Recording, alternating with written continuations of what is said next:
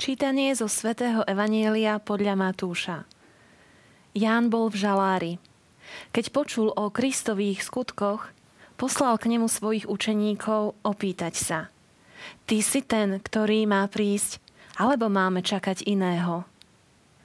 Ježiš im odpovedal: Choďte a oznámte Jánovi, čo počujete a čo vidíte.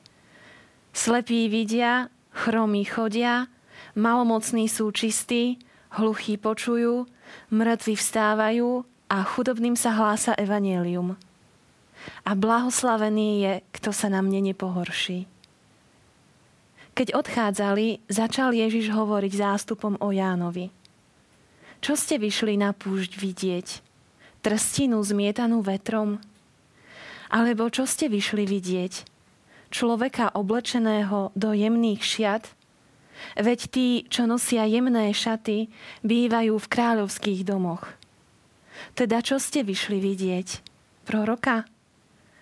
Áno, hovorím vám, viac ako proroka, lebo to o ňom je napísané: Hľa, ja posielam svojho posla pred tvojou tvárou a on pripraví cestu pred tebou. Veru hovorím vám, medzi tými, čo sa narodili zo ženy, nepovstal nik väčší ako Ján Krstiteľ. Ale ten, kto je v nebeskom kráľovstve menší, je väčší ako on.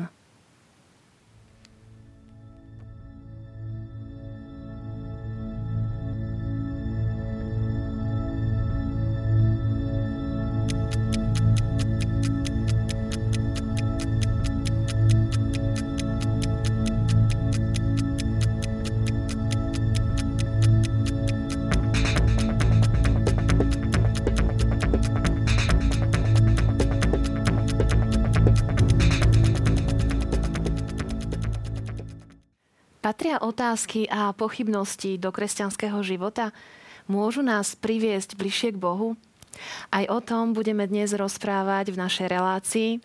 Som rada, že pozvanie opäť prijal otec Marián Bér, prefekt kňazského seminára v Bratislave. Srdečne vítajte. Ďakujem veľmi pekne. Požehnaný večer všetkým divákom.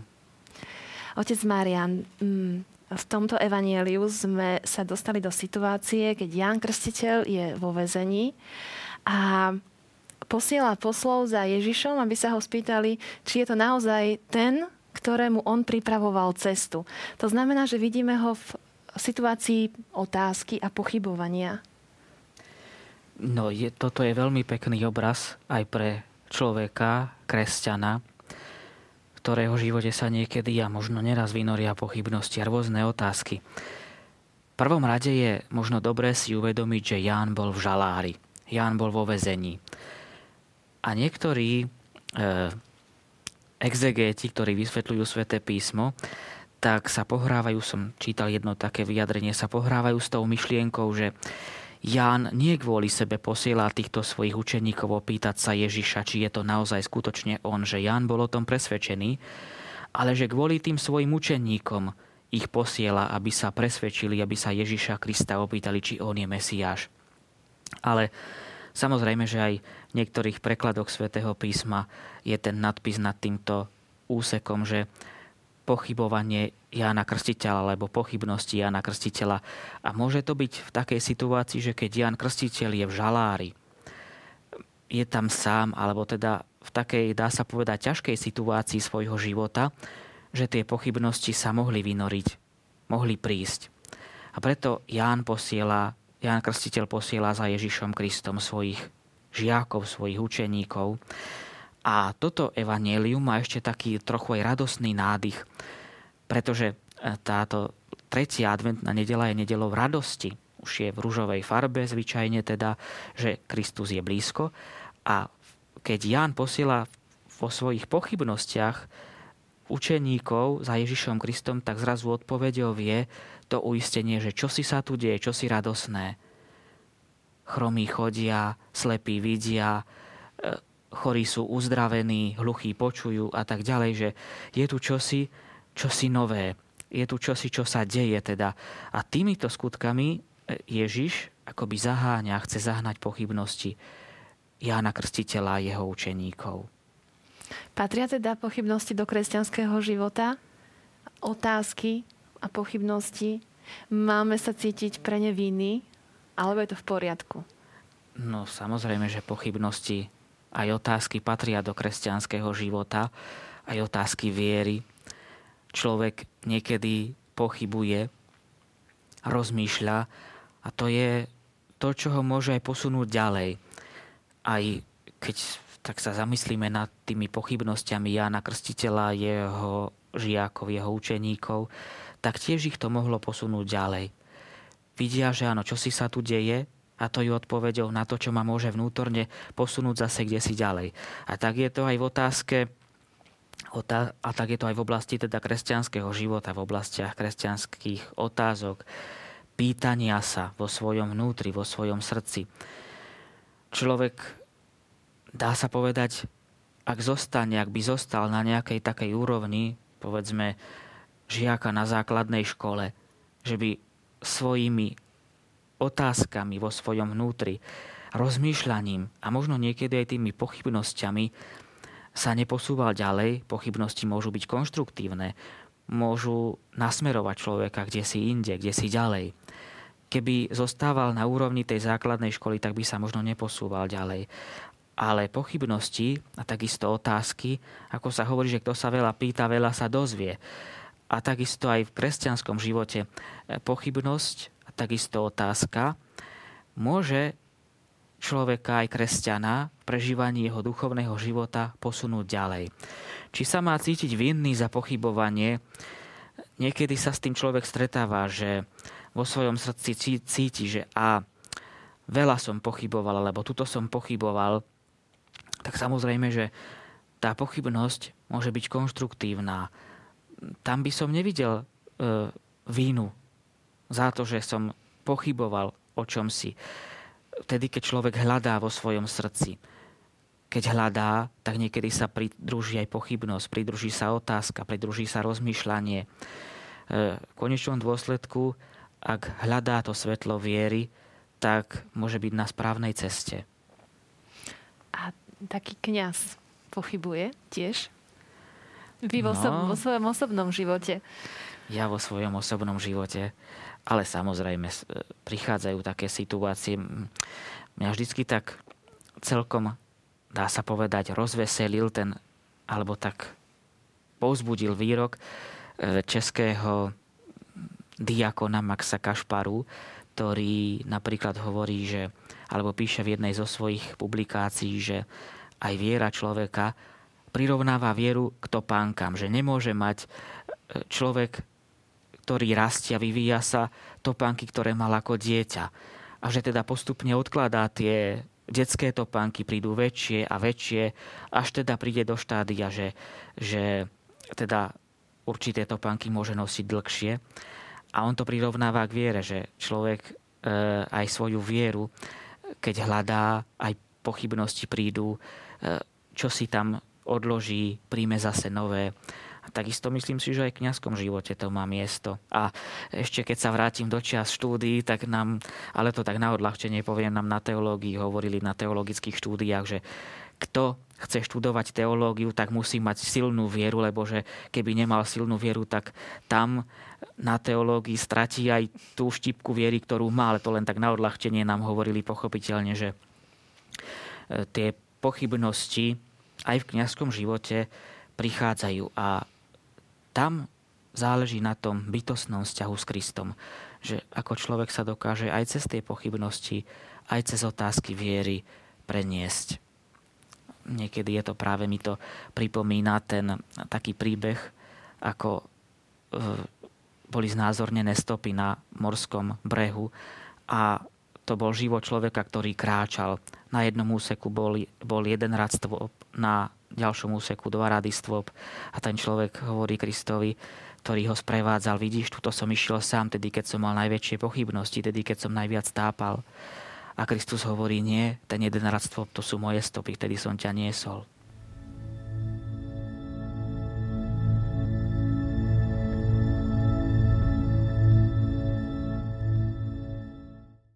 Medzi tými, čo sa narodil zo ženy, nepovstal nik väčší ako Ján Krstiteľ. Pán Ježiš povedal túto vetu. Napriek tomu, že Ján mal otázky a pochybnosti, tak on ho touto vetou vlastne tak povýšil. Áno, tým Pán Ježiš naznačil, alebo teda hovorí, že aj Ján Krstiteľ, keď hovorí, nenarodil sa nik väčší zo ženy ako Ján Krstiteľ. Aj napriek tomu, že je predstavený ako ten, ktorý zapochybuje a teda posiela svojich učeníkov, napriek tomu Ježiš hovorí, že je veľký. A to preto, lebo Ján nezostal v tých svojich pochybnostiach. On mohol zostať v tom žalári, v tom väzení, umárajúc sa v tých svojich pochybnostiach, myšlienkach, otázkach, ale on koná. Sám nemohol ísť, posiela svojich učeníkov. Spýtajte sa. A Ježiš to posúva ešte potom ďalej, teraz aby som to nepoplietol, lebo tam je to tá veta potom za tým, že nenarodil sa nik väčší ako Ján Krstiteľ zo ženy, ale kto je v nebeskom kráľovstve menší, je väčší ako on. Tuším, tak je to tam, neviem to presne citovať. Ale toto Ježiš tým ako by chcel naznačiť, že aj každý veriaci človek, alebo vôbec človek, ktorý hľadá nejakým spôsobom vo svojom živote Božie kráľovstvo, tak sa môže stávať veľkým. A čo my niekedy v našom živote konáme, keď prídu pochybnosti, keď prídu otázky, človek niekedy má tú tendenciu sa zabarikádovať do seba. Aj v živote viery. A práve tedy aj toto evanjelium nám ukazuje, aj Ján Krstiteľ svojim postojom nám ukazuje, že je dôležité sa pýtať, hľadať odpoveď. Aby človek zahnal alebo nejakým spôsobom vysvetlil tie pochybnosti, ktoré prichádzajú. Som si dnes priniesol tu jednak knihu a jednak mobil, pretože v súčasnosti človek, keď chce hľadať odpovede, tak možno siahne po nejakej knihe, alebo ešte intenzívnejšie v súčasnosti si zasurfuje po internete, nájde si niečo na internete, odpoveď na tie, ktoré otázky. Takže toto môže nám tak dať najavo alebo byť takým ukazovateľom, že keď prichádzajú pochybnosti, keď prichádzajú rôzne otázky, tak je dobré pýtať sa, nezostávať v tom. Je dobré hľadať odpovede. A čo v duchovnom živote? Aj tam je potrebné vzdelávať sa? Pochopiteľne. Keby človek zostával v duchovnom živote na nejakej nízkej úrovni, tak by to asi teda v jeho duchovnom rozvoji trochu krývalo. A samozrejme, už aj v súčasnosti sa stretáme napríklad, že prídu ľudia za kňazom, alebo teda za niekým, kto je akože, teda to je vysvetený, alebo bude diakon, alebo nejaký služobník cirkvi a pýtajú sa. Niekedy samozrejme je to veľmi také, že prídu trebárs k sviatosti zmierenia a položia otázku, dajú otázku. Niekedy, keď je tam obrovský rad, ktorý čaká na sviatosť zmierenia, tak je veľmi niekedy ťažké pre krátkosť času alebo pre tú situáciu ťažké hľadať odpovede, ale samozrejme, ja myslím, že môžem povedať aj za ostatných kňazov, že dá sa trebárs dohodnúť, stretnúť sa, porozprávať. Keď človek má pochybnosti, je veľmi dôležité, aby hľadal tú odpoveď, aby hľadal odpovede. Alebo môže siahnuť aj po literatúre, ktorá je katechizmus katolíckej cirkvi a podobne. Môže hľadať odpovede aj vo Svetom písme, koniec koncov aj v modlitbe. Napríklad taký učenec ako svätý Tomáš Akvinský veľa toho napísal a nakoniec hovorí, najviac som sa naučil na kolenách pod krížom. Takže človek má tie možnosti jednak, aby vo svetle viery, vo svetle Krista hľadal odpovede na pochybnosti, ktoré prichádzajú, ale pochopiteľne aj trebárs s tým, že siahne po nejakej literatúre, alebo sa stretne s kňazom, porozpráva sa, opýta sa a môže rásť na tej duchovnej úrovni. Vy máte ktorý taký obľúbený spôsob duchovného vzdelávania? Ja najčastejšie siahnem po knihe. Ale pochopiteľne, že niekedy človek v tých knihách zas musí sa vedieť trochu aj orientovať a tak niekedy, keď hľadám niečo a rozmýšľam nad tým, že ako by to mohlo byť, ako to je, tak aj medzi nami sú napríklad takí učenejší bratia, alebo sú bratia, ktorí sú starší. Niekedy aj tá skúsenosť života robí veľa. A tak sa opýtam ich. A oni mi môžu poradiť, pomôcť zase, posunúť ma kdesi ďalej.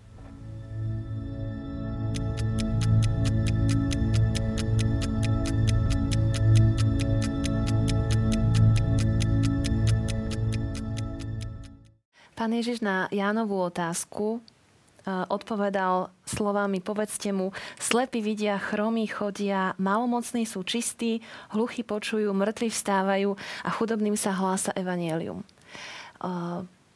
Že takto spoznali, že je to Ježiš, je to Mesiáš. Tak ako sa Ján pýtal Ježiša, tak možno neveriaci ľudia sa môžu spýtať: a naozaj je Boh živý medzi vami, keď v neho veríte? Podľa čoho môžu spoznať? Ježiš Kristus odpovedá na túto otázku Jánových učeníkov rečou skutkov. On nehovorí, že, lebo tak tedy jedno také vyjadrenie hovorí, že Jánovi učeníci si mohli od Ježiša Krista vypýtať občiansky preukaz, ale tedy občianske preukazy neboli, že teda kto je on. Pochopiteľne, že túto možnosť nemali, že Ježiš mohol vybrať občiansky preukaz a povedať: aha, tak som to ja, ale v podstate Ježiš odpovedá rečou skutkov, že toto sa deje a podľa toho môžete vidieť, že naozaj sa dejú tie veci, ktoré mali sprevádzať Mesiáša. A samozrejme, keď to prenesieme do súčasnosti, tak táto éra, dá sa povedať, éra zjavenia, že teda Boží syn prichádza, tak tá je už za nami. Ale pochopiteľne, že v spoločenstve veriacich, v spoločenstve tých, ktorí veria v Ježiša Krista, by človek, ktorý hľadá odpoveď na svoju vieru, na to, že hľadá trebárs Ježiša Krista, mal by nachádzať práve takéto svedectvo skutkov. Aj keď nemožno takých typických, ako hovorí Ježiš, že hluchí počujú, slepí vidia a tak ďalej. Ale Ježiš na inom mieste hovorí: podľa toho vás poznajú, že ste moji učeníci. Podľa toho, ako sa milujete navzájom, podľa toho, ako sa máte radi. Človek, ktorý hľadá odpoveď alebo odpovede na svoje otázky, možno otázky viery, možno otázky pochybností, tak by mohol alebo mal zažiť práve v spoločenstve veriaceho človeka alebo v spoločenstve veriacich určité osobné prijatie. To je to, čo v súčasnosti vidíme na niektorých trebárs sektárskych spoločenstvách alebo iných spoločenstvách, kde človek prichádza, pretože zažíva čosi emotívne. A on teraz je z toho celý nadšený, pretože zažil čosi emotívne. Ale v podstate, keď sa vrátime k tomu kresťanskému spoločenstvu, tak to, že tam môže zažiť čosi racionálne, toho nejako niekedy nenadchne. A práve to, keď človek príde a vidí tú, alebo zažije tú skutočnosť, že je prijatý, že mu dávajú najavo, že ho milujú, že ho príjmajú medzi seba, môže zažiť aj vnútorné akési uzdravenie. Na základe toho môže vnímať, že je tu Ježiš prítomný. A koniec koncov v súčasnosti sme už niekedy tak možno otupení pred ten najväčší zázrak, ktorý sa deje pri každej svätej omši, a to je premenenie. Kedy Ježiš naozaj prichádza živý pod spôsobom chleba a vína. To je zázrak všetkých zázrakov, ktorý sa dá povedať. Lenže človek je niekedy vnútorne taký otupený. Preto som jeden príbeh čítal, kedy jeden autor sa krátko po konverzii, po osobnom obrátení, sa tak postavil pred dvere kostola a hovorí, že tak ak naozaj veria tí ľudia tomu, čo tam prežívajú, tak to musia vychádzať odtiaľ nadšený. A videl pravý opak, keď vychádzali tí ľudia z kostola. Videl, že jeden vychádza nahnevaný, ďalší vychádza smutný, ďalší vychádza, že teda tá jeho tvár neprezrádzala nejaké nadšenie alebo silu. Pochopiteľne, že nemusíme vychádzať z kostola, že nejako takom happy úsmeve a podobne, ale samozrejme, že človek, ktorý prežíva bytostne vieru, že Ježiš je prítomný v spoločenstve veriacich, tak dáva to najavo a tým vlastne môže dať zažiť aj tomu, kto pochybuje a hľadá, že tu je Kristus, tu je živý Kristus. So sviatosťou Eucharistie úzko súvisí sviatosť zmierenia. Sme v takom vrcholiacom adventnom čase. A aj v minulej relácii sme sa dotýkali postavy Jána Krstiteľa, ktorý hlásal pokánie. A v súvislosti s tým, čo sme hovorili o poznávaní, tak so sviatosťou zmierenia súvisí také sebapoznávanie svojich dobrých a zlých stránok. Toto je veľmi podstatné aj pre ten život viery, život človeka, ktorý možno pochybuje, niekto možno má určitý blok k sviatosti zmierenia, že treba zažil v minulosti niečo, určité neprijatie alebo nejaký iný spôsob, ktorý ho zablokoval na pár rokov, možno na pár desaťročí. Ale v každom prípade sviatosť zmierenia je tiež moment stretnutia so živým Kristom. A to práve preto, že je to sviatosť. Samozrejme, aj keď vo svojich pochybnostiach sa s niekým stretnem a rozprávam sa, ten rozhovor môže byť veľmi dobrý a veľmi môže človeka nasmerovať, posunúť kdesi. Ale samotná sviatosť zmierenia, tým, že sú tam sviatosné znaky, je čosi, kde pôsobí samotný Kristus, samotný Boh. A to môže pôsobiť vnútorne uzdravujúco na človeka, pochopiteľne, ktorý sa otvára pre prijatie tejto sviatosti. Tak možno samozrejme aj všetkým, ktorí, alebo pre človeka, ktorý možno tak zápasí vo svojom vnútri, ísť, neísť, možno hľadá v sebe tú cestu. Ten prvý krok samozrejme je dôležité spraviť. Vykročím. A samozrejme, podstatné je možno aj pomodliť sa za toho, kto v tej spovedelnici sedí. Lebo nevždy môže sa človek cítiť prijatý. Nevždy môže v tej sviatosti zmierenia cítiť sa, alebo počas nej sa cítiť dobre. Preto je veľmi dôležitá tá modlitba za toho, kto sedí v tej spovedelnici, za toho spovedníka. A potom, keď to je možno taký ten prvý krok, potom, keď prídeme do tej spovedelnice alebo k sviatosti zmierenia, tak človek, keď otvorí svoje vnútro v tej dôvere, že tu je ten prvý, komu sa vyznávam, Boh, ktorý vstupuje do mojho života, tak tam potom môže nastať tá liečivá sila sviatosnej milosti. A myslíte si, že pri príprave na svätú spoveď je dôležité, okrem toho, že poznáme tie svoje zlé stránky a hriechy, že vedieť sa na seba pozrieť v pravde a vedieť poznať aj svoje dobré stránky? No, niekedy to tak hovorím pri sviatosti zmierenia, že samozrejme tým predmetom sviatosti zmierenia sú naše nedokonalosti a hriechy, ktoré odozdávame Bohu. Ale jeden starší brat mi toto tak raz povedal, nie pri spovedi, ale sme sa tak rozprávali a on hovorí, že mohli by sme postaviť tak do súvisu naše nedokonalosti a naše dobré skutky. Že človek tak spoznáva seba v tom svetle, lebo zas niekto má takú tendenciu, že možno sa tak aj na základe možno určitých pochybností, možno na základe určitých otázok viery sa ubíja práve čisto iba tými nedokonalosťami a pochybnosťami. A keď postaví do protikladu tomu, že veď konám aj čosi dobré, veď som vykonal aj akési dobré skutky, tak môže mať v sebe taký určitý rozmer toho sebapoznania, že toto je taký pravý obraz môjho vnútra, môjho ja.